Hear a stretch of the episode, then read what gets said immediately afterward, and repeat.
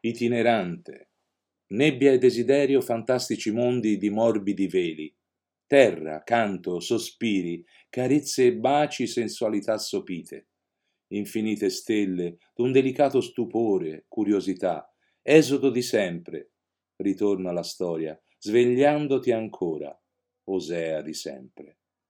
Noi siamo sempre uguali, nonostante tutto, nonostante le vicende che ci possano accadere. Abbiamo parlato negli altri podcast di tradimento, di amore, ma noi siamo sempre gli stessi. Siamo quelli che sono capaci di innamorarsi di un cielo stellato, di una notte meravigliosa, che si stupiscono di fronte a un tramonto o che cercano curiosamente di sondare che cosa abita sull'altra faccia della luna.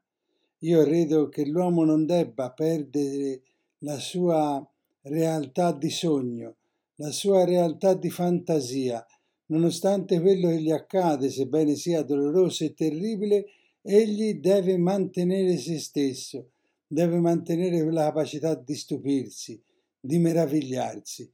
Deve essere un po' come Osea, questo profeta particolare dell'Antico Testamento che non abbandona nessuna strada, che nonostante tutto ciò che gli accade rimane fedele all'amore a Dio, rimane incantato da questo Dio è eterna novità, che è meraviglia, che è stupore, che a volte è anche sconcerto, che a volte è anche dolore e antipatia, a volte è anche qualcosa di terribile che va al di là della concezione che di Dio abbiamo dentro noi stessi.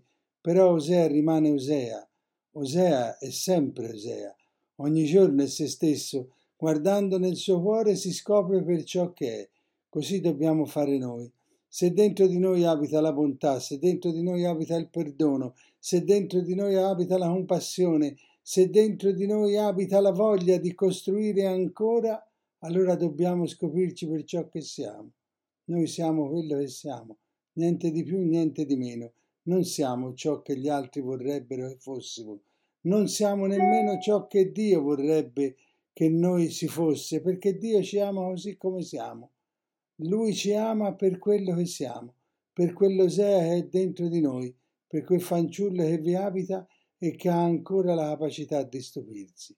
Allora stupiamoci e continuiamo a camminare nella nostra strada, certi che Dio con il suo amore ci accompagna, certi che il nostro cuore ci è vicino ed è sempre con noi se vogliamo scoprirlo se vogliamo accettarci per quello che siamo, se vogliamo, guardandoci nello specchio, vedere l'infinito della nostra anima. Buona giornata a tutti. Io sono Claudio, un poeta ribelle.